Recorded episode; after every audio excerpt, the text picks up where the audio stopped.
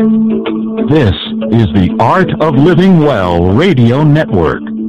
Radio to inspire enlightened living.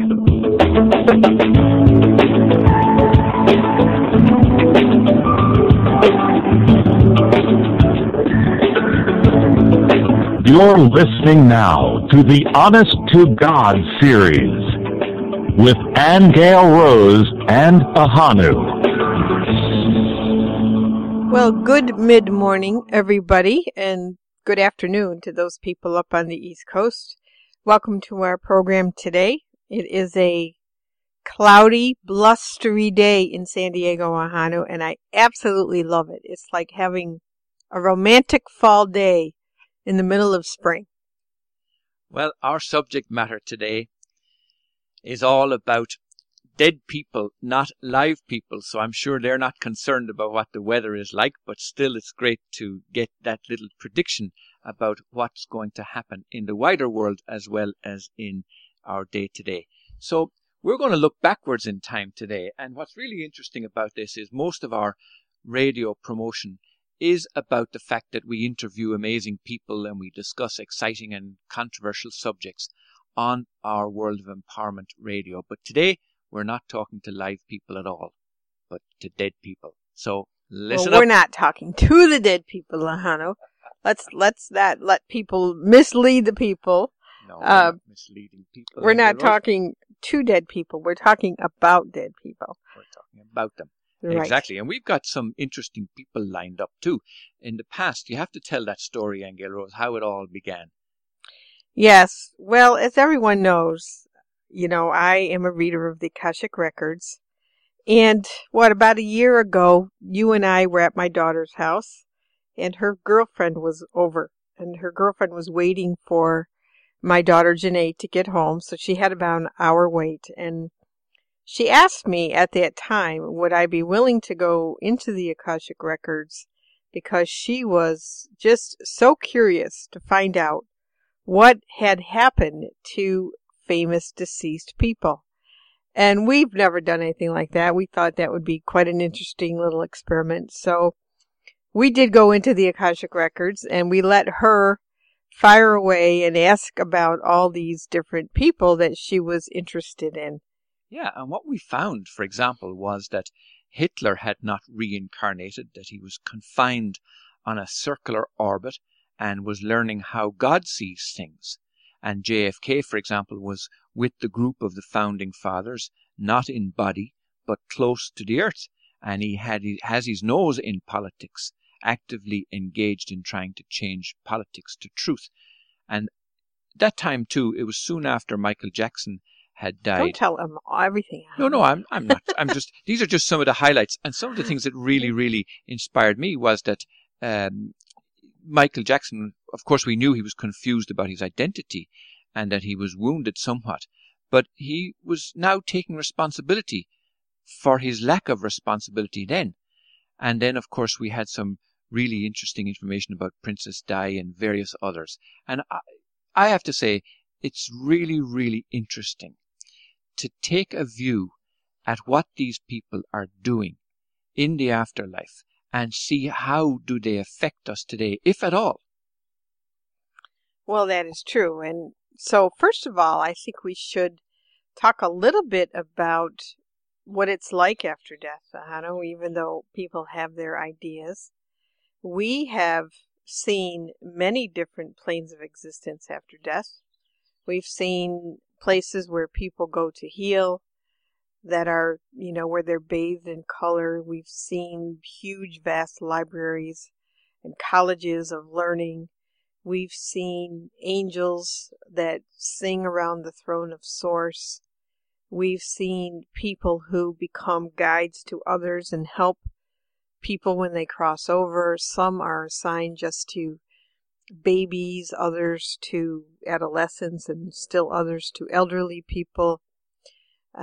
We've just seen, you know, places where people are quarantined or confined in certain instances. So there is a vast realm of experiences after you die. And What I have found by being in the records is every spirit that crosses over after they meet their angel and their loved ones, very often they get to manifest in spirit what they wanted to have manifest here, but what didn't manifest. So, for example, my grandfather on my mom's side, he always wanted to run a boat marina. And when he was alive, he built a boathouse. He ordered all these canoes and electric motors. But apparently he didn't have the resources to really pay for all those. So, make a long story short, his dream never manifested. It never materialized. And spontaneously, a couple years after he died, he came to me and he said, he used to call me Gaily. He goes, look where I am, Gaily. And I saw him running this huge boat marina, just all these beautiful boats, really successful. And then when my dad died, my dad was always somebody who was never really happy with his income. And he used to admire his younger brother who made over six figures. So when I dreamt of him, he appeared to be like in his 30s, and he was dressed up in a white shirt and pants. And it was like he was living that dream where he was successful. So I do know that you get a certain amount of time to do that. And my great-grandparents, who were together their whole lives, lived in this little house in Altona, New York, and they were together on the other side, and they were living in a replica of that house with the white picket fence in spirit. Do you think then, Anne Gail Rose, that that's all that happens when one crosses over, that they live these dreams, that they manifest in spirit what they wanted to do or achieve or learn here? Or is there something else going on? In other words, does the same thing happen to everybody? Well, I think everybody's given a period of time to do that. I don't think you stay there. I think you're given a period of time to do what you've always wanted to do. And then it's almost like, your guides come along and say, right, let's go have that life review. Let's take a look at your life, let's see how you did, and you have a life review, and then it depends on what happened when you died. In other words, some people who, let's say, were very, very ill, when they cross over, sometimes they're so damaged that they go to this plane of healing. So that would not be a case when somebody went off and played around with their desires. They need healing. So I've seen places that are just bathed in these beautiful colors, and these people are literally kind of resting in those places while they're being healed, while they're being put back together in some way. And people can need not only to have what would have been considered a physical body healed energetically, but they could also have been really weakened or damaged in their light body. And so they would spend time having that healed, and it's different for every person. And would that length of time that they spend being healed indicate when they might reincarnate? In other words, if somebody was taking a long time, let's say, to heal the spirit body, the light body, they might not incarnate for several years. Is that the case? Or could somebody come back in pretty quickly? Well, again, that's different for everybody. It's different for what the soul wants to do as well.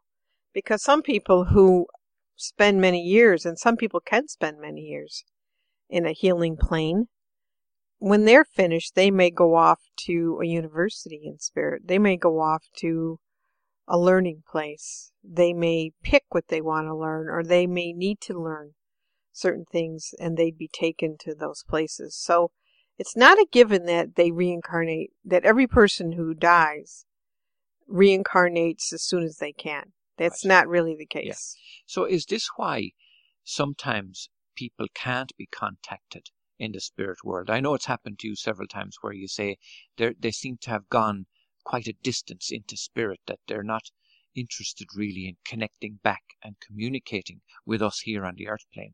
Would that explain that?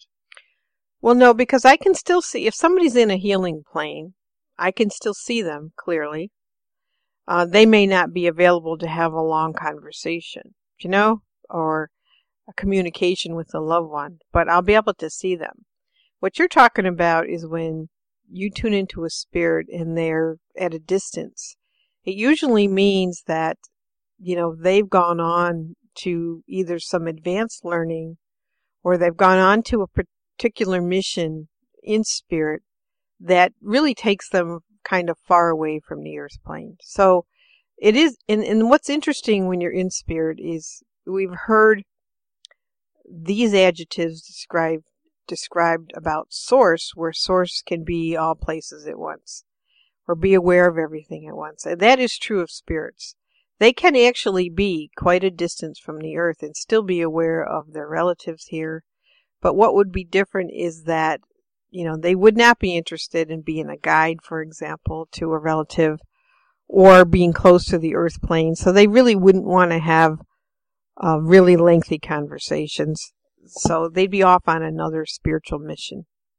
So when you say then, for example, about your dad, that he reenacted or he lived his dream in the spirit world, does it follow then that famous people who we're talking about, who might have had a huge impact on the earth, for example, let's say in politics or world government or leadership or war, for example, may have been involved in the killing of thousands of people, or indeed may have been involved in the healing of millions of people through some invention, some medical invention, for example. But will they still have that effect on the earth once they're passed over?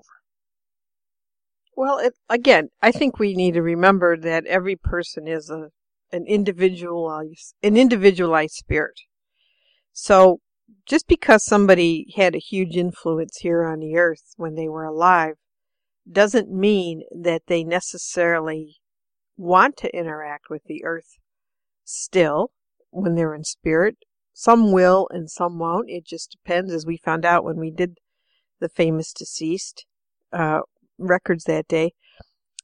It really depends. Some could have lived very powerful lives on earth and then be relieved when they're in spirit that they don't have that responsibility, and maybe they're in spirit doing something else, or maybe they've reincarnated as just a regular common person who, you know, does not draw attention to themselves. Sure. So, and didn't we also find that this was the case with, for example, Hitler? I don't want to dwell on that particular individual, but didn't we find that he was prevented from interfering in any way with the energies of the earth? He was put on a kind of, what do you call it?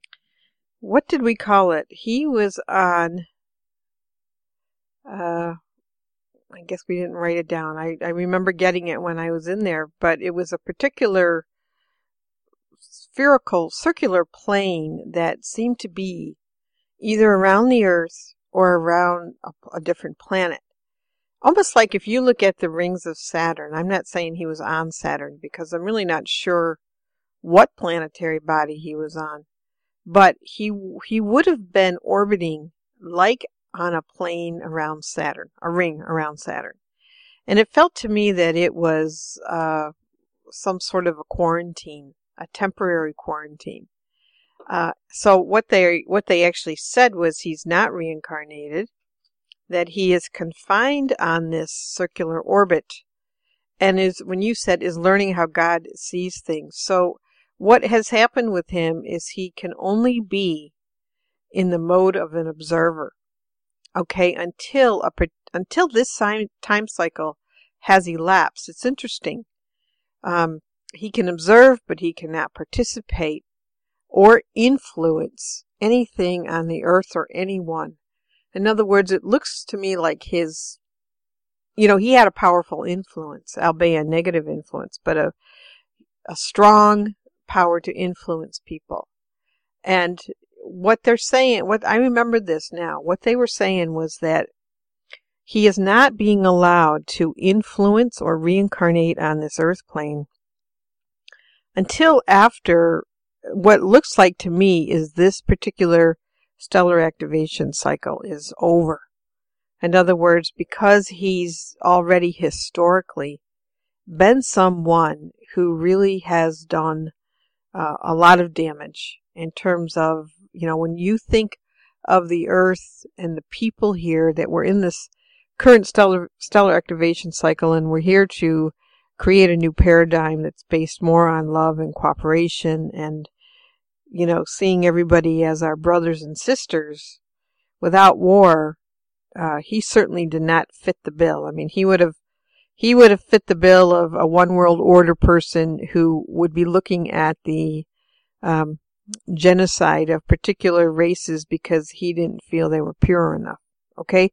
So basically, he does not have permission right now, you know, to do anything except watch and look at things out of, when I say God's eyes, you know, he's not that he'll choose that. I mean, you don't know what he'll do as a soul, but at least he's being shown what a different frame of reference looks like. And he gets to watch, but he doesn't get to influence, and he doesn't get to leave this place either. So what are the criteria then that would prevent somebody like that from interfering with the Earth again after they die? I mean, is it that they've killed so many people? Is that they were siding with the dark side? Or what would...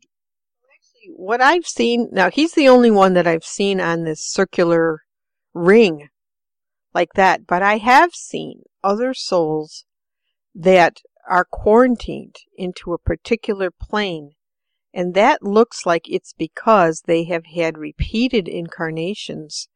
You know, think about the fact that whenever you have an incarnation, you know, of course we have free will when we're here, we can choose whatever, but souls that repeatedly incarnate, and I'm talking about hundreds of times, who do not insist on learning or upgrading their soul in any way and play the role of somebody who is repeatedly destructive, that after a certain amount of incarnations, they are put on planes of quarantine. And let me explain what that is, because it's different than Hitler, and I just want to say that he's on a particular thing, but I think it's for the same reason. But the other souls that I've seen that are on planes of quarantine, they have to stay there with other souls like them until they learn, until they come out of, you know, a particular pattern that they've been in for many, many, many years or many, many incarnations. So they can still learn there and they can still grow there, but they can't leave until that happens. So, but that's what I've seen happens to many souls who, like I say, if they've lived hundreds, and I do mean hundreds, of incarnations and refuse to change or grow, then eventually they're put in that type of a place. Okay, so like in Hitler's case, you know, because he had such a devastating effect on our world and our current history, that, you know, he's not being allowed to reincarnate in this current cycle. And I think the reason is to kind of give people a chance, give a stellar activation cycle a chance to, you know, possibly go into the light without so much negative interference. That's what that's about. Let's go ahead and talk about some of these people who have passed over that our friend asked us about that day. We've already discussed Hitler, and I don't really know how long he'll be where he is, but I do remember being told at the time that it would be at least until this stellar activation cycle has run its course, which is a long time. Yes, but I actually took a moment out there, Anne Gail Rose, to pull out my own notes, because you inspired me to ask a question when you were talking about living multiple lives and not perhaps learning everything that you needed to learn. And I know in my own situation, because I feel that I have resolved these past lives, but I was a waif child in one life that I can clearly remember. Like a poor, thin, hungry, poor beggar child kind of thing, as you'd see in the movies, you know, with ragged clothing and that kind of thing. Perhaps with no parents, maybe in a wartime. But I was also a Napoleonic soldier. I was a rich pioneer. I was a Native American Indian. I was a Yankee soldier. I was an Irish king. I was an Italian trader. And all kinds of other lifetimes too that I can actually list out. But my question is, and it's in line with all these other people that we're going to talk about here, when you talk about learning through these different lifetimes, is it possible that somebody would come here with just one incarnation and never reincarnate again? That they would learn everything that's needed to learn in one lifetime? Well, I doubt that a person would learn everything that they could learn in one lifetime. And, you know, I don't think that that's possible. It is possible that somebody could have one incarnation on the earth and then not return to the earth, but I wouldn't assume that that means that they've learned mastery of earth. I just think that they may have come for a particular reason and decided that this is not where they need to be next time. Because it's not a given that when you reincarnate, you always have to come to earth. I think what happens is when you live many lives and you create karma here, then any time you create any sort of a karmic situation, which is really anything that's unhealed, you will come back to the place at some point in your evolution to reconcile that. Right, yeah. So you could equally be reconciling stuff on another planetary system or somewhere else in the universe. Well, no, you wouldn't reconcile your earth karma on another system. No, what I mean is if you incarnated on another planet, for example, you'd go back there to resolve karmic issues wherever there. Whatever souls you would have encountered, right? Whatever situations, you would come back to the place and pick up where you left off. Right. So my question then is about these famous deceased people. Mm-hmm. We'd have to assume then that they will be back. Well, you can't assume that because you don't know what their soul will do. Okay, so we'll see as we go through some of these. Like we checked on Gandhi, for example. Do you remember? Mm-hmm. Yes, yes. And Gandhi was the only soul of all of the 30 that we were asked about that day who had become a beautiful violet-colored ball of light. And, you know, that said to me that he is out of here. You know, there is no reason. He's become, basically a masterful being. You know, he doesn't have any need or reason to come back to the earth plane. All right. He could of his own volition for a particular reason, but it wouldn't be because he had to resolve anything. You know, he was somebody who was really the one who had progressed the furthest of all the souls that we asked about in spirit. Excuse me. So let's start and run through them. Okay, let's see then, Ahanu. We went through Hitler. The next person this woman asked us about was Joan of Arc. And what we were told is that she had reincarnated as a Victorian child back in the Victorian time period and was a normal, peaceful, but gifted artist. Following her previous life of chaos, she chose a new life of peace. She said she would fight again for her principles if she had to. She is not physical now, but has dictated or channeled spiritual knowledge to people. She has no desire to be in the earth drama at this time, and she was also a very old Atlantean. Isn't that interesting? Wow, that is really interesting. You got a little bit of her past life there, and I think that was an interesting thing to see, is that when we think of famous people, we don't necessarily think of who they might have been in another life. You know, we just think of them as that famous person, not realizing that that's only one incarnation of many that they've had. Yes, yes, yes. Okay, go on then from Joan of Arc. All right, so we were asked about Harriet Tubman, and what was so funny is that when she asked me about Harriet Tubman, I didn't remember who Harriet Tubman was. I knew the name, but I couldn't place who she was. But I immediately heard this African-American woman say, "Y'all haven't changed much." Remember that, Ahanu? And a great laugh over that. But it was very, very true. She was serious. Yes, she was serious. She felt that even though we technically had freed the slaves, that slavery was still rampant. That's right. In our world in different ways. Yes. A different form. So that's slavery. Why she said we really haven't changed. We're still enslaving each other and through all sorts of ways. So so what was actually said is, she is not now in body, but had one incarnation as a black newspaper boy who died at age 11. She is disappointed with the mistreatment of humans, despite slavery being officially over. "You haven't changed that much," were her first words. "Freedom is everybody's right, but must be earned, preserved, and upheld," she said. And I think that was interesting because it was like a little bit of a lecture to say freedom isn't free.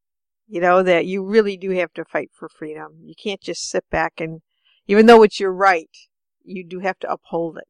And so that was interesting. Now, John F. Kennedy, she asked about him. And what we got was that he was with a group of the Founding Fathers. He's not in body, but is close to the earth.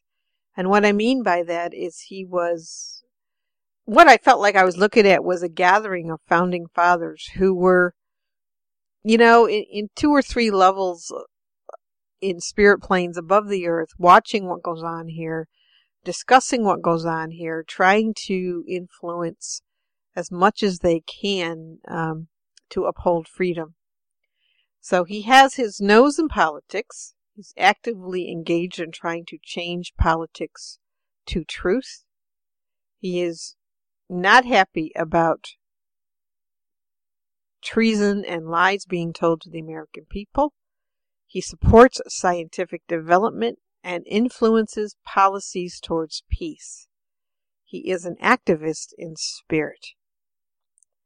That was interesting. Yes.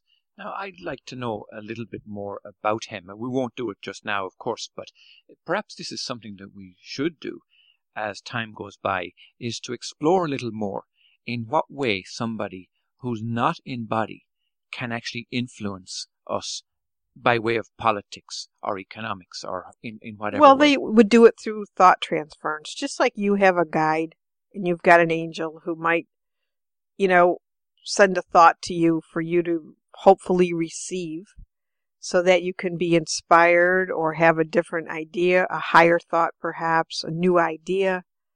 What they look like they do is they do that as a collective. There's a group of beings who are still very much interested in restoring freedom. So they would, probably try to influence the right people who would listen to them, the people who could receive new ideas or have a different plan, for example. And that would come by way of an inspired idea, for example. Yeah, probably like a thought transference or something like that, yeah. But does the same thing follow then on the negative side, that somebody might have a negative idea or create a negative plan to hurt others or kill or maim? That happens all the time, and that goes under the heading of, demons, basically, dark forces that, that is one of the ways they influence people is through thoughts and emotions, planting negative thoughts and emotions into somebody, or especially when somebody's vulnerable. But then, does anybody ever have an original thought? Sure, lots of people have original thoughts, absolutely. Mm-hmm.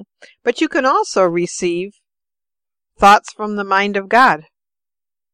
You can go even higher than that, and you can get inspiration, and most people who get that type of inspiration or higher thoughts know that it's not coming from them. They know that it's coming from some sort of a higher intelligence, and they're being inspired and they're being creative. Like I think if you look at some of the geniuses, science geniuses like Einstein, he would have been aware that he was receiving higher knowledge. Some of them received stuff like that through dreams.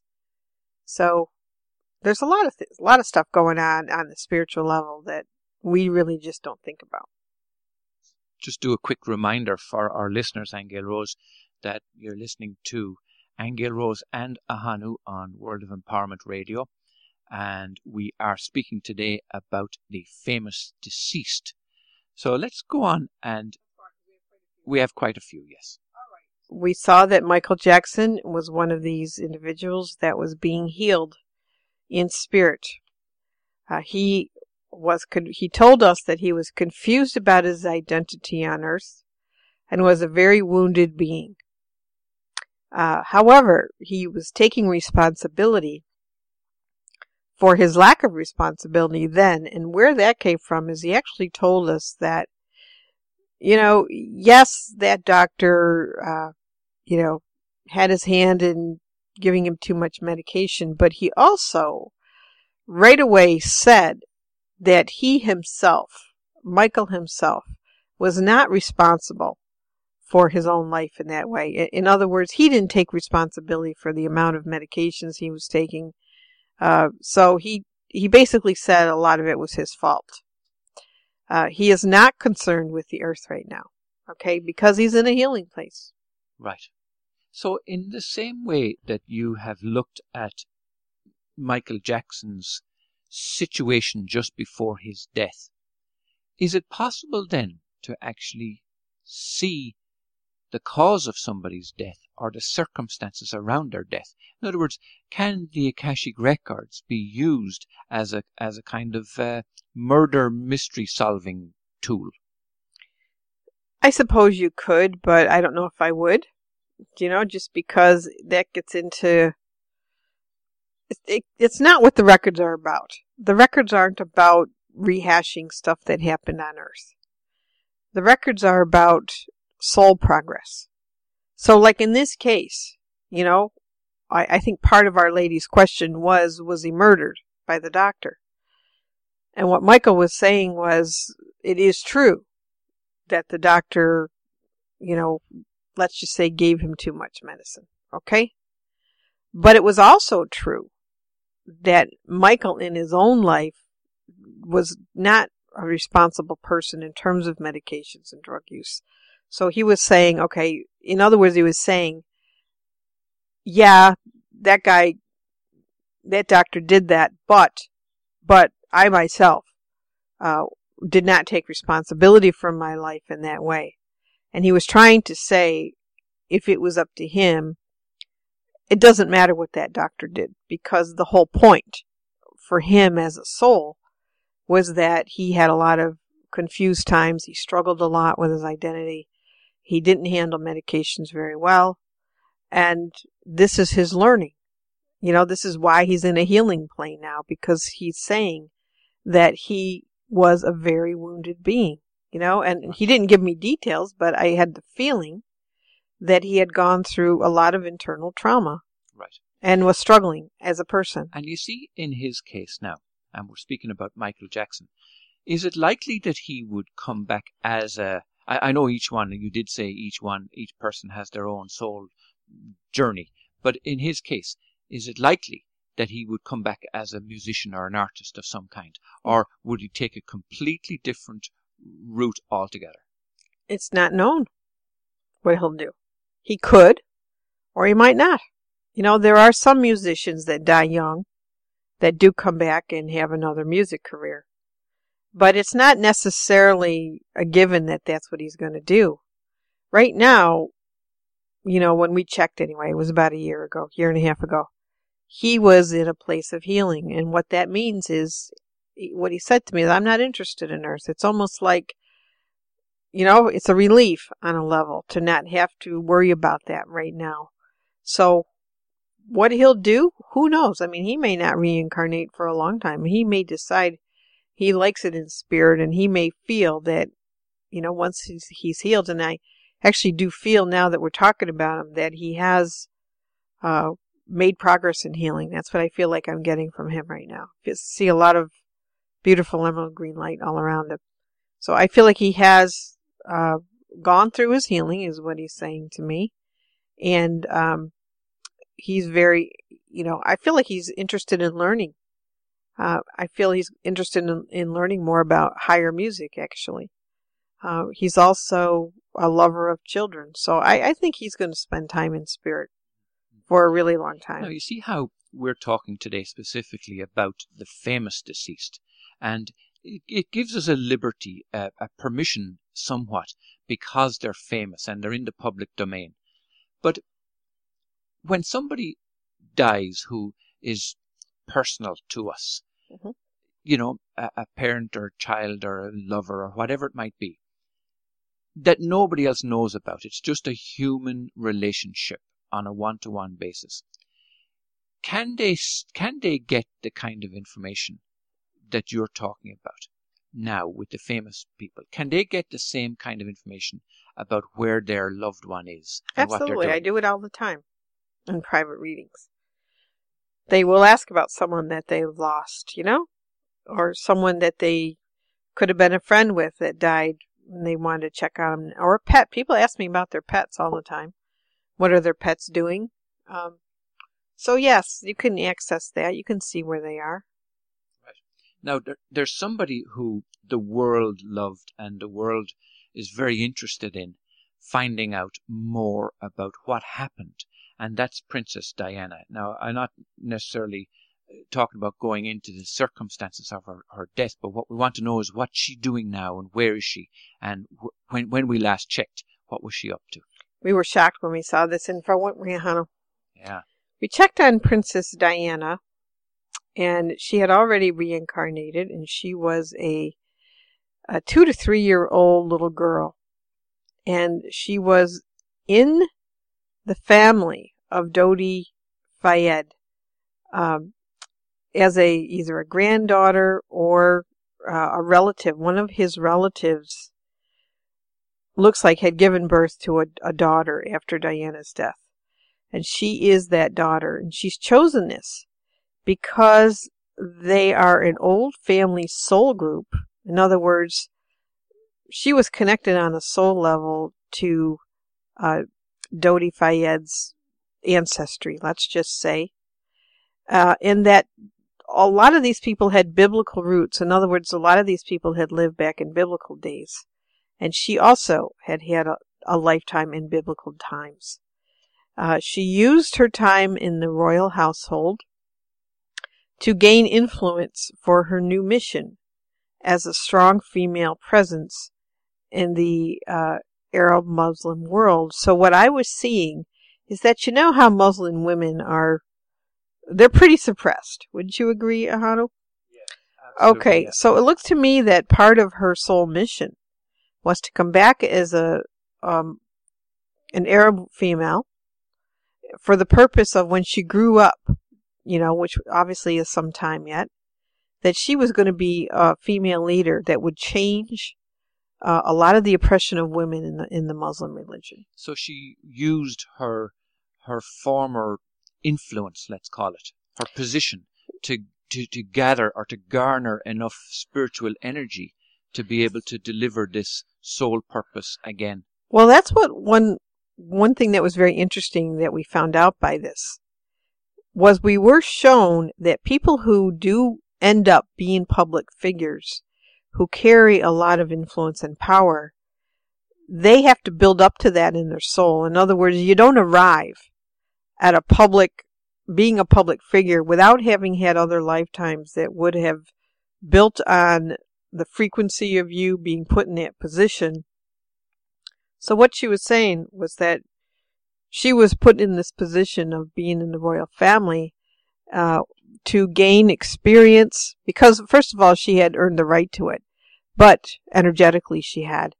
But she was also learning how to be public with people, how to have relationships. She was very loved by many people, and so she created this very positive, powerful influence in her soul in that lifetime. And so now we're looking at, if you take what's going on in this world as a process, we're in a stellar activation cycle where we're moving to change a lot of old paradigms that have all been based on injustice and suppression.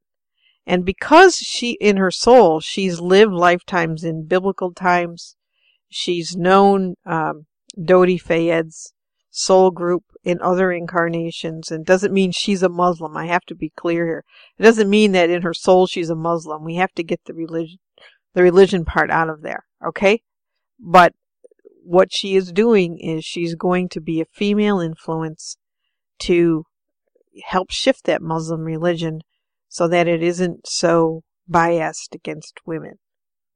Okay, so it's another mission, different mission, but it's almost like she left early so that by the time she grew up in the now life she's in now, she will be still within the realm of change. Do you know what I'm saying?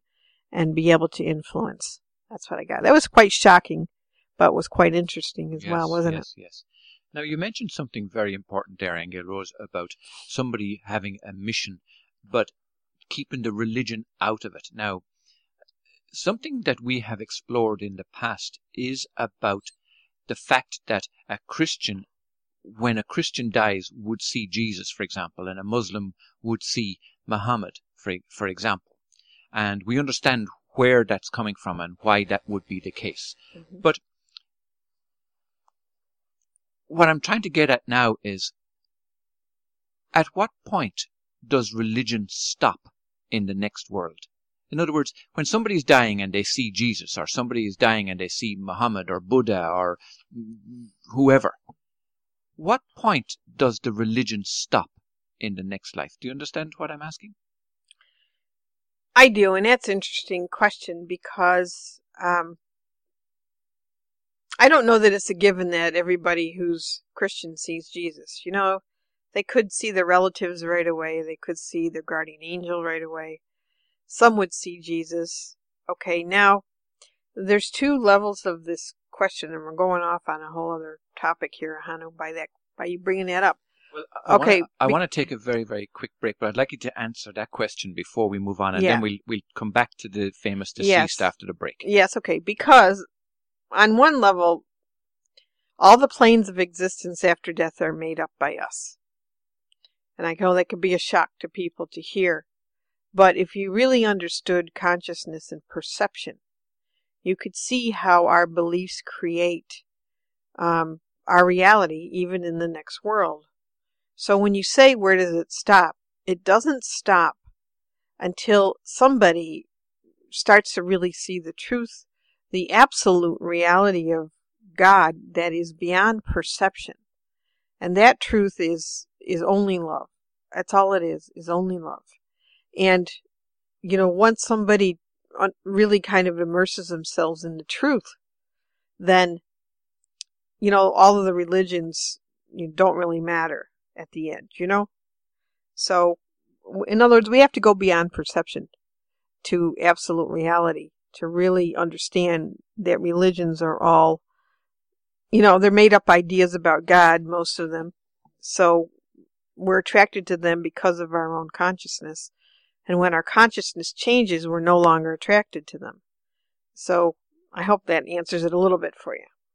It does, and I've often wondered about that, because that whole religion thing is such a powerful force on this planet that it's inevitable that it's going to carry over and have some influence in the next. But at the same time, though, that's where the learning and the dissolution of those heavy beliefs happens, and gives us a much more balanced approach. So let me just remind our listeners that you're listening to Anne Gail Rose and Ahanu. We're on World of Empowerment Radio. Our sponsor this week is Diamond Sun Hosting, who's consciously hosting your spiritual website since 1993 at diamondsunhosting.com. Now, if you wish to sponsor an episode or the full series, contact us at worldofempowerment.com. Now, we're going to go and take a very, very quick little break in just a moment. But Anne Gail Rose has a little announcement to make about her training that's coming up in Ireland in July. All right, well, we will be doing a weekend workshop in Kilkenny, Ireland on July, I don't remember the dates, Ahanu, it's the middle of July, 12th and 13th at Butler House, which is a castle, right? in Kilkenny, Butler House in Kilkenny. We will be teaching how to read the Akashic Records, and we will be incorporating a lot of frequency raising and clearing exercises. So it'll be really interesting and very informative, I'm sure. If you're interested in checking that out, you can go to worldofempowerment.com under where, Ahanu? Under the events or under the shop? Yeah, either events or shop or in the blog, or just do a search for workshops, Kilkenny, Ireland, Akashic Records. Any of those keywords would actually bring it up. And we're also teaching in San Diego on May, I don't have these dates, but it's the middle of May, an advanced healing workshop on psychic laser therapy, which is a form of psychic surgery. So if you are interested in that, attending that, that is a certification course. You do need to sign up as soon as possible because I will be limiting spaces because of what it is. All right, we're going to take a very, very quick little break now. And when we come back, we're going to be talking about Jesus Christ himself, what he's doing now, Mary Magdalene, Jacques Cousteau, George Washington, Queen Elizabeth I, Thomas Jefferson, and others. So stand by. We'll be right back after this. This is the Art of Living Well Radio Network. Radio to inspire enlightened living.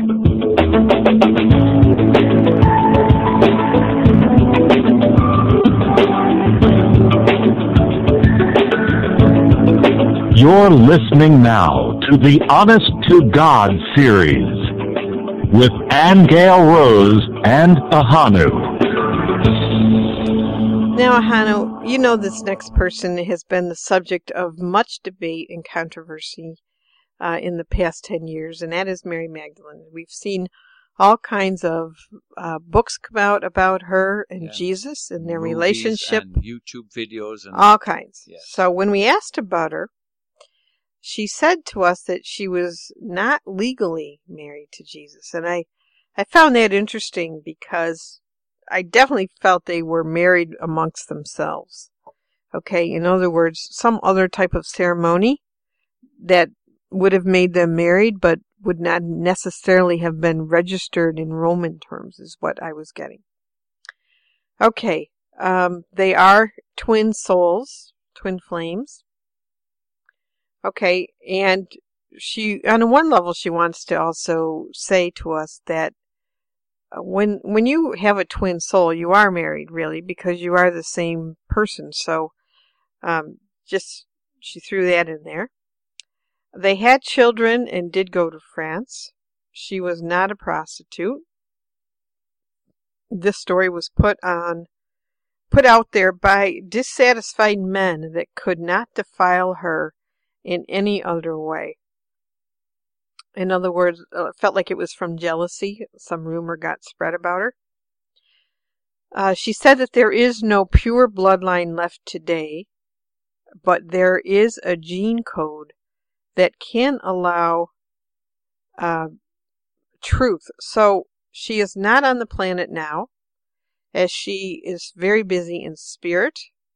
Her purpose here was to reintroduce gene codes into the human bloodline so that humanity can remember God. And, what I really got from that is the reason for their marriage and the reason for their children was to put ascension codes back into the bloodline of all humans. It was not to preserve a particular family lineage. It was to put ascension potential back into the blood, the DNA blood code of the human race. So that's what they were doing. All right, Jesus Christ. He is part of the same off-planet soul group as Mary Magdalene. They are involved in advanced spiritual work. They are part of promoting advancement on other star systems.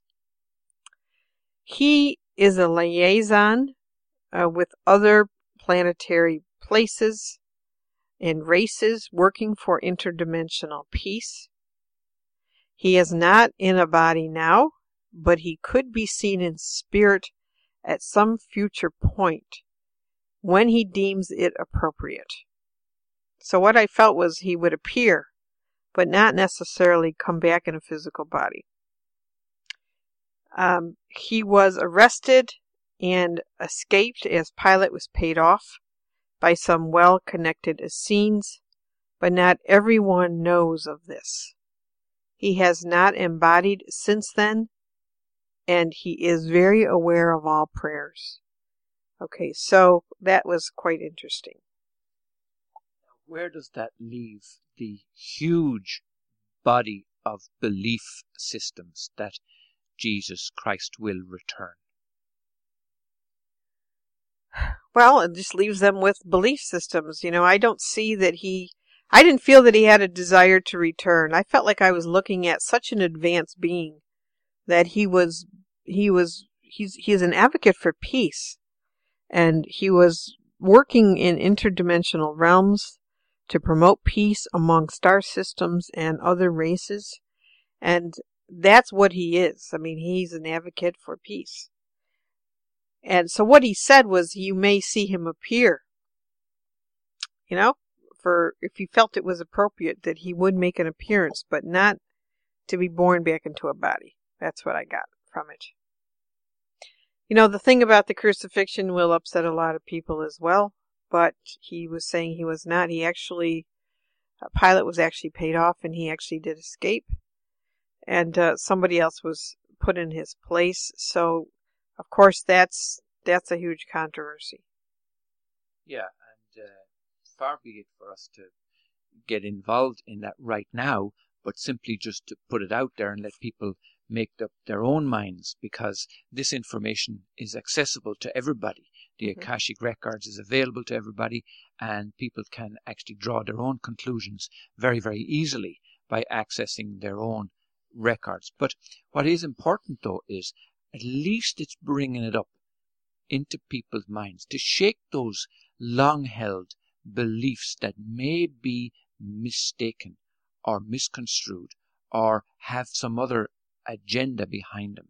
And a lot of people take these beliefs without questioning. I remember actually when I was growing up as a young child in Holy Catholic Ireland, and my mother used to say to me whenever I questioned anything, like, for example, you know, was the mother of Jesus a virgin? How is it possible for somebody to be a virgin and have a child? And she kept saying, no matter what the question was, her answer always was, this is what we are led to believe. This is what we are led to believe. And immediately my young mind said, well, that just shows you, doesn't it, that we are led to believe without questioning. And the same is true, though, of all kinds of directives that come down to us through religions or through politics, that we are led to believe things and we take up and follow it blindly. So I hope that in our discussion today, it will actually raise the possibility for people to ask questions. Say, well, hang on now, did Jesus really die? In fact, some people don't even believe he existed. Well, we did a show one time, remember, with a lady from Canada, and also with Penny Kelly, do you remember, where we spoke and asked the question, did Jesus really exist at all? So I will point people to the archives to listen to those ones, because they were very riveting shows, actually, and really do open up all kinds of other possibilities. But that's not to be agnostic or non-religious or non-believing. It's simply just to open the mind to ask the questions and have people become self-sovereign about their beliefs. Do you know? And I think that's a very sensible thing. So I'm glad that we did ask about Jesus Christ and the crucifixion. And of course, we're in this whole time of Easter now, and it raises these questions. But I think that's the point, though. The point is that where humanity is stuck is on the crucifixion. If you just take crucifixion as an archetype, this is where the human race is stuck. It's stuck in victimizer. It's stuck in martyr consciousness. And they don't take it further to really look at the message there. The message is after that archetype of crucifixion or victimization, you move to resurrection, and then you move to ascension. And that's what the whole story of Jesus, in fact, not just Jesus, you know, if anybody, and we won't really delay on this, but if anybody really wants to research this, There was an old video that I watched many years ago called The Naked Truth. The Naked Truth. And it was a video about how 18 other times in history, before Jesus was born, there was the exact same scenario occurred in different time periods with different people, the same story, 18 other times in history. Okay, and it all centered around an immaculate birth. The mother's name was always a derivative of Mary. There was always a crucifixion, a resurrection, and an ascension. So I think we need to say that to people because I think it's more about a process or a message that we have the potential within us to move out of this victim paradigm into a resurrection and ascension paradigm. And I think that's what the whole story is really about. So when we say that Jesus said that he had children, to put that in the gene code, you know, it's basically saying, okay, for the physical body to be able to do that, it has to have the genome for it. And Jesus and Mary Magdalene put that genome in. So that's what I think it's about. Okay, who's next on our list, Anne Gail Rose? Kim Jong-il. Who was that, Ahanu? Do you know? He was the dictator in Korea. Was he a good dictator or a bad dictator? He was not a good guy? No. What he said was, he is happy to be out of the responsibility of Earth and happy to be with his soul family. He did not care about people, and he was so glad it was over. He wants nothing to do with the Earth now. How about that one? Isn't that interesting that somebody would express that they want nothing to do with the Earth? But, you know, like I asked earlier, is it the case, though, that he might well reincarnate?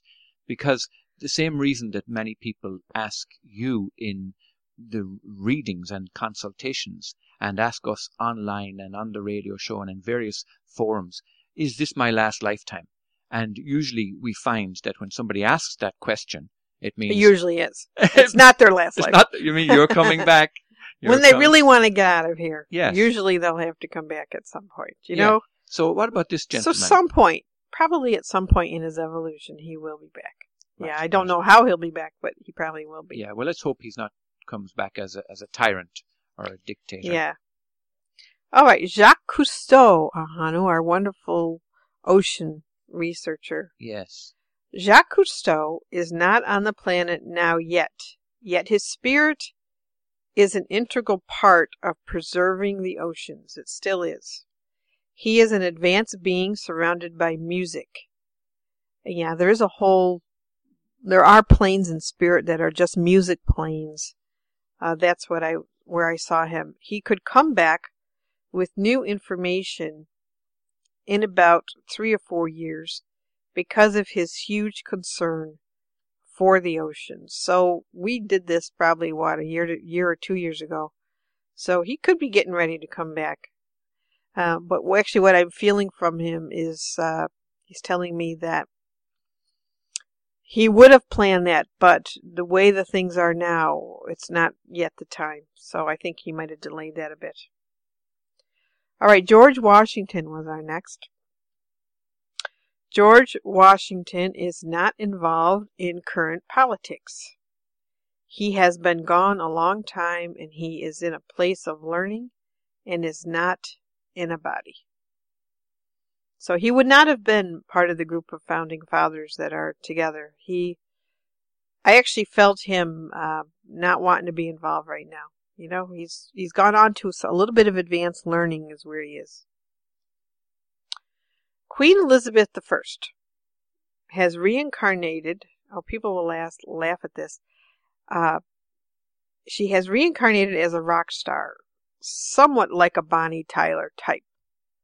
She is now living out of politics, yet influential through music. She is enjoying her freedom and being a rock star, which for her is a leadership role without the responsibility. She is enjoying the self-expression in this role in this time that she could not have done as Queen Elizabeth of England. So imagine somebody being why I thought this was so interesting, because it gave me the perspective that royalty, people who live lives of royalty, they really do have to live by particular etiquette and standards and manners and protocol, and they really are not free to really express themselves in this way. In other words, if she had had that in her when she was a queen, she wouldn't have been able to come out and express that. So imagine a queen as being a rock star. So it's kind of funny that she chose to come back, still being a public figure and still having great influence.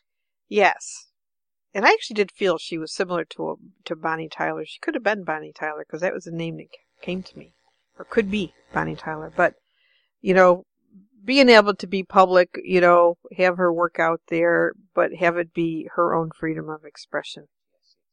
Now, it raises a question, though, Anne Gail Rose, about the DNA, because my understanding was that the DNA for, let's say, royalty, the blue blood, it kind of gets handed down. So how is it that somebody might incarnate with different DNA in a different family, in different country, perhaps in different circumstances? Well, that's just the soul choice. And the soul choice isn't locked into a particular physical body ancestry. It doesn't have to do that, And that came up in a wonderful session that we did on DNA. And if people want to actually go back and have a look at that, you can... It'll be in my second book, Ahanu. It'll be in Anne Gail Rose's second book. That's coming out at the end of this month, actually. The Nature of Reality. And that can be got at thenatureofreality.info. Okay, who's next on the list, Anne Gail Rose? Dr. Mary Wallace. Who is she, Ahanu? Somebody might know. I'm sorry that I don't know. But I think she might have done something for healing. I don't know. But anyway, and for those who know Dr. Mary Wallace, she has come back and is a grandmother in Connecticut. She came back for home and family and community. So that's her. Thomas Jefferson. He is trying to implement a new way to trade and do business between different countries. He is active in politics, working to inspire new ways of thinking. He has a lot to do with the business of money right now.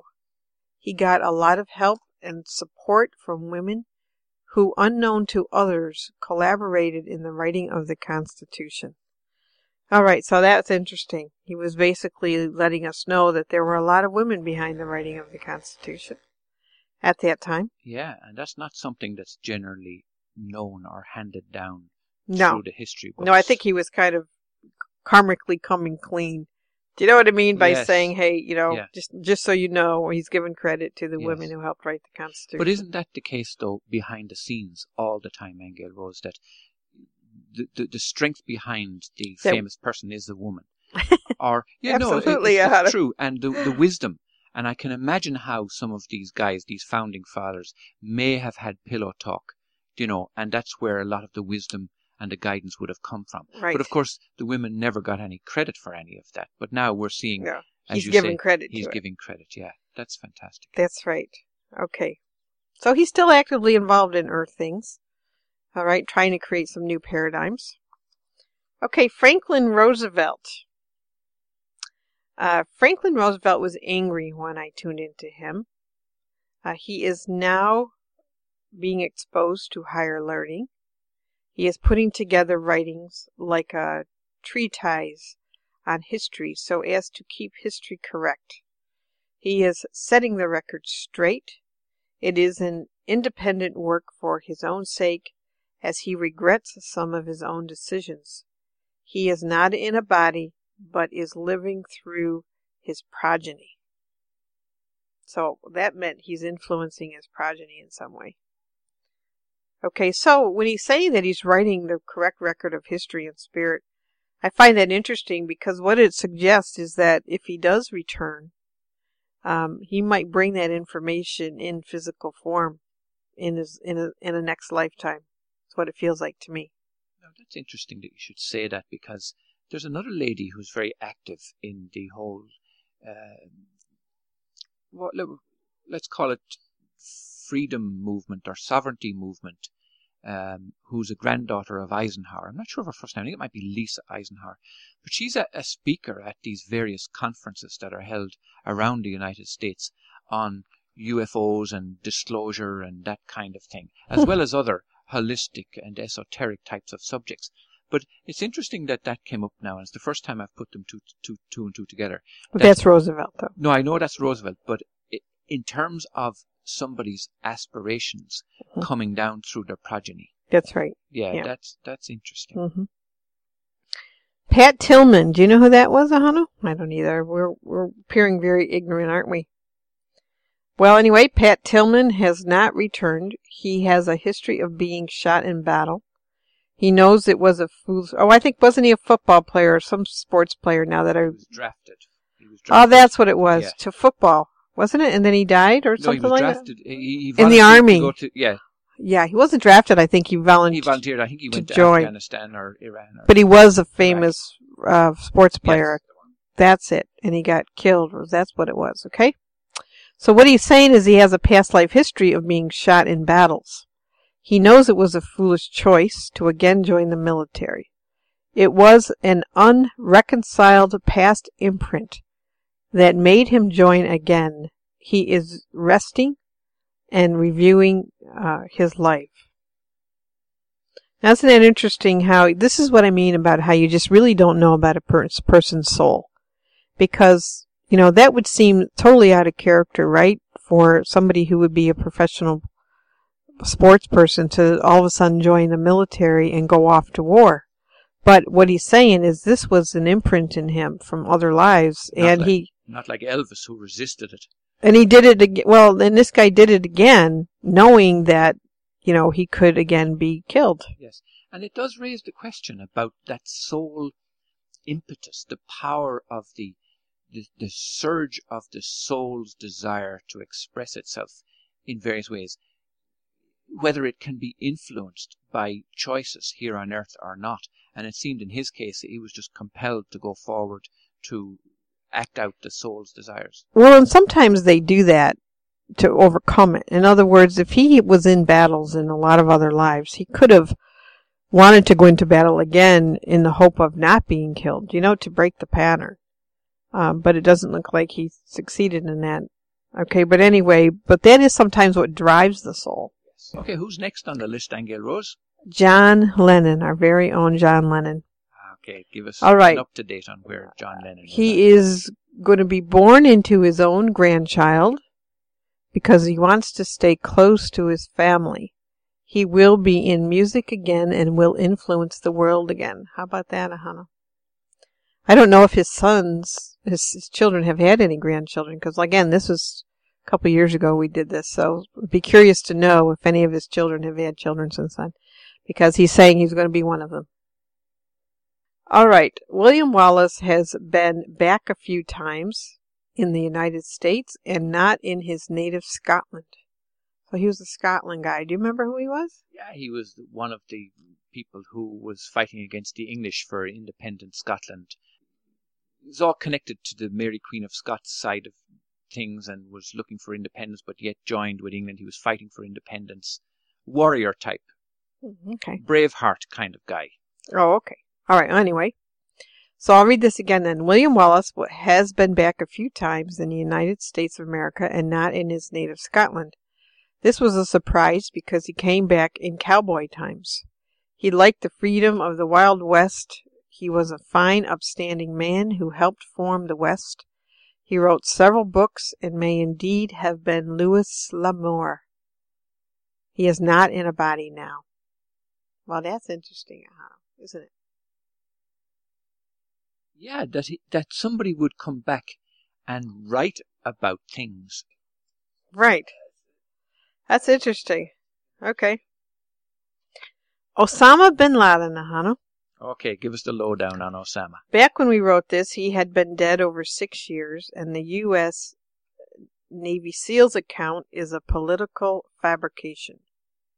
He was blamed for a lot of things he did not do, but he was part of a plan to collapse society, but he did not initiate it.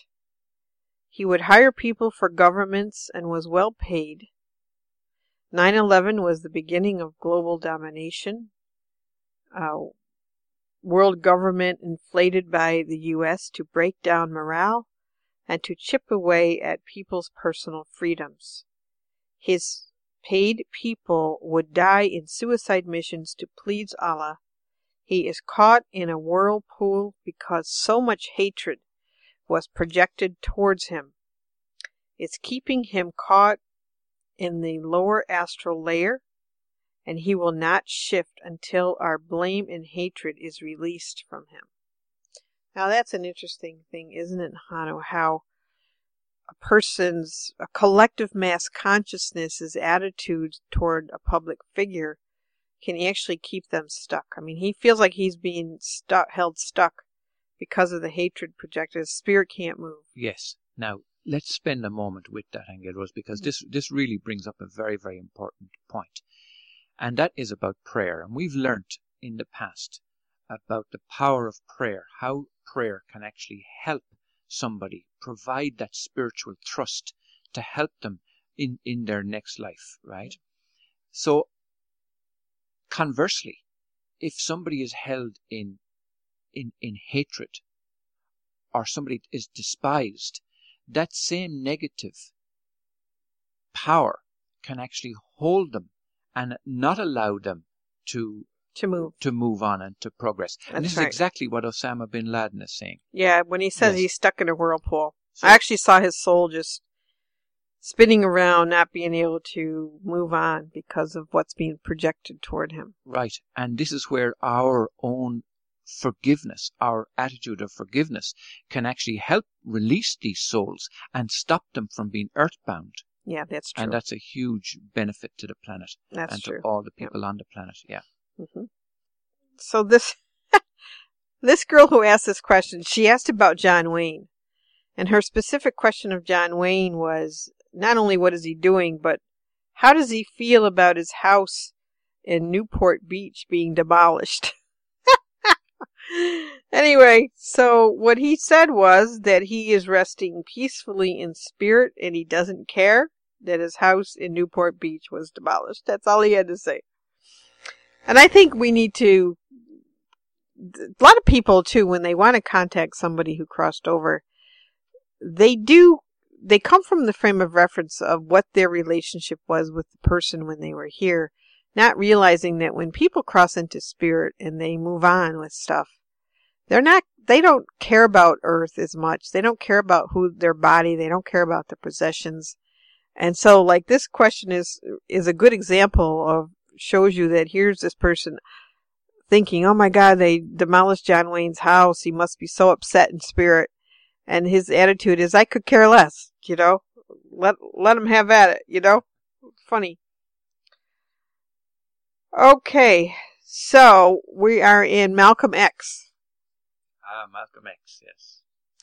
He is not in a body, but rehabilitating. He is in a special group of learning where when I say his back is to the earth, it just means that he not interested in the earth right now. He's learning. Okay. Now we discussed Thoth, Ahanu, the Egyptian god, or Hermes as he's known. Yes. And he told us that he was a shapeshifter, and that he has manipulated serpent energy in the dark arts and has not always used his power with integrity. He actually enjoys being a trickster, giving half-truths, because he believes that if you're going to be that stupid, you deserve it. He thinks humans act like idiots. So he plays the role of giving half-truths and enjoys seeing people struggling, trying to figure it all out. He is not interested if people fall further through his information and has no sympathy for our ignorance. But yet I got to tell you this. What I really got from that, it sounds very nasty, but what I actually feel from him is when he says that he thinks we're idiots, what he means is that we don't inquire into things deep enough. We hear something, but we don't really inquire. We don't research. Yes, like I was saying earlier, we run with these belief systems. Exactly. And we don't realize how creative the thoughts are around the belief systems. And therefore we create these negative outcomes and so on, and we manifest all kinds of crazy things. So what he's saying is, if you believe some of the stuff that I plant on the earth for you to believe in, bigger fool you. Well, I think what he's saying is he only gives you, what I got from it was he only gives you a part of the picture. It's like the 80% rule. That's right. It's almost like he works in riddles, he works in half-truths, and it's up to you to research the rest. So in a way, if we look at Thoth in a particular way, he could be a really great teacher because of that, because he's only teasing you. He's only giving you pieces of the puzzle. What he's saying is, if you don't explore and you're stupid enough to take a half-truth, then you suffer the consequences. Like pushing the student to find the answers themselves. Yeah, but on the one hand, he doesn't care if you do or you don't, but he's just saying he kind of enjoys, only given half the information. Okay? So in a way, he doesn't really have any sympathy for us, but on the other hand, what he is saying is, inquire, inquire, inquire. Okay? Okay, Martin Luther King. Martin Luther King being assassinated was an easy way out for him, and this is going to be a surprise. He is not in a body now, but he will come back as a religious person. He is part of the JFK group that is together because they have more impact as a spiritual group than they would be individually or here in a body. He works psychically through others and has tried to help Barack Obama by giving him brotherly strength. He has no judgment toward Obama, but sees him as a brother. In other words, I felt Martin Luther King had compassion for Obama, that he thought he was having a tough time, and he was trying to help him out in that way. Okay, Abraham Lincoln, the only thing we got on him was that he was assassinated by people close to him in the South. Julius Caesar had an indifferent attitude. It was a long time ago, and his soul does not want him to be seen as that person. He has reincarnated several times, once as a sculptor and another as a science teacher. He is annoyed that he has been perceived as negative all this time. And that's another thing we were just saying, earlier, Ahanu, about how we focus on a particular lifetime of a person and we don't let go of that thought about them. That's our image of them, and we don't realize that they could be other people in the future or have been other people in the past. Nikola Tesla is influencing the earth in a good way. He is trying to get his inventions into use. He is inspiring inventors to bring their works to market, and we see that is happening now. Napoleon Bonaparte. Napoleon has a lot of karma to make up for. He is living through his progeny, and his progeny was affected by his karma.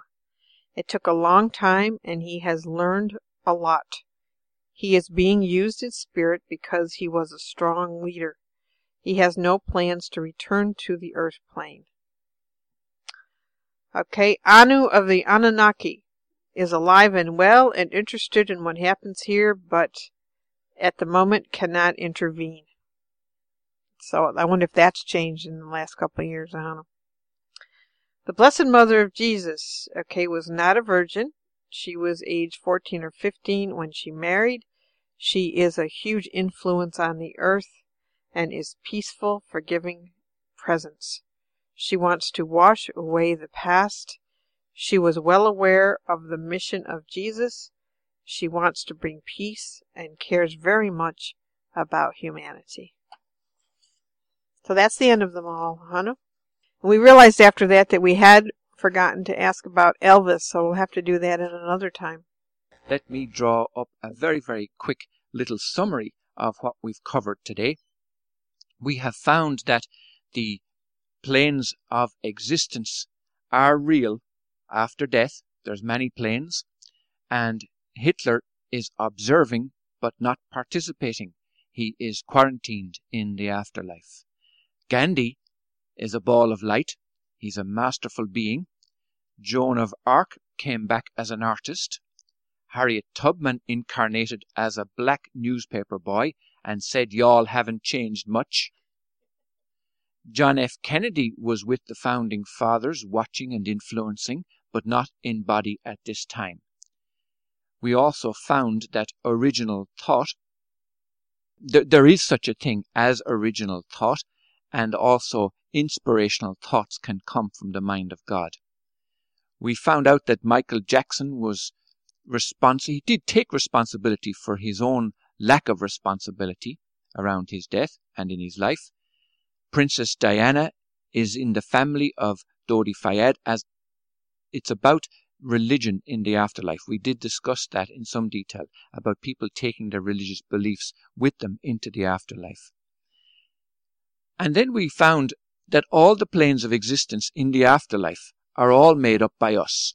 And that's a huge mind shaker, isn't it, really, when you consider that not only is this life made up by us, but all the planes of existence in the afterlife are made up by us also. Take that one home and think about it.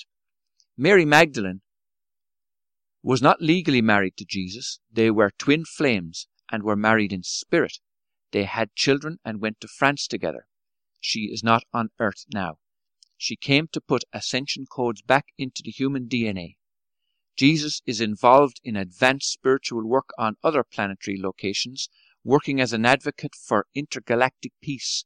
He will appear, but not return in a physical body. We spoke about martyr consciousness and the victim-victimizer mindset. Anne Gail Rose mentioned about the Naked Truth video, which showed that 18 times in history we saw the virgin birth, crucifixion and resurrection and the ascension all happened before in different ages. Jacques Cousteau is on a plane of music and is still concerned about the oceans. George Washington is in a place of learning, is not in a body. Queen Elizabeth I is a rock star, enjoying her freedom with influencing people through music. Dr. Mary Wallace is a grandmother in Connecticut. Thomas Jefferson is acting in politics and business right now. Active in politics. Franklin Roosevelt is exposed to higher learning and is setting the historical record straight. He's living through his progeny. Pat Tillman had a past life history of being shot in battle. He is resting and reviewing. John Lennon will be in music again and will influence the world through music. William Wallace helped found the Wild West. Helped? What was that, Angelos? He helped. Not so much found. There was some other word you used. Developed the Wild West. Osama bin Laden said the Navy SEAL's account of his death was a fabrication, and that 9/11 was the beginning of the clampdown of the world order. John Wayne was not concerned about his house in Newport Beach. Malcolm X is not in a body and is not interested in Earth right now. Thoth, or Hermes, has not always used his power with integrity and thinks humans act like idiots. Martin Luther King will be back as a religious person and is working to help Barack Obama right now. Julius Caesar does not want to be seen as negative anymore. Nikola Tesla is inspiring inventors. Napoleon Bonaparte is living through his progeny and has no plans to return to Earth. Anu of the Anunnaki cannot intervene in Earth. The Blessed Mother wants to wash away the past and to bring peace to Earth. So there you are, folks. It brings us to the end of our program today. You've been listening to Anne Gail Rose and Ahanu on World of Empowerment Radio. We've a couple of very, very quick little announcements.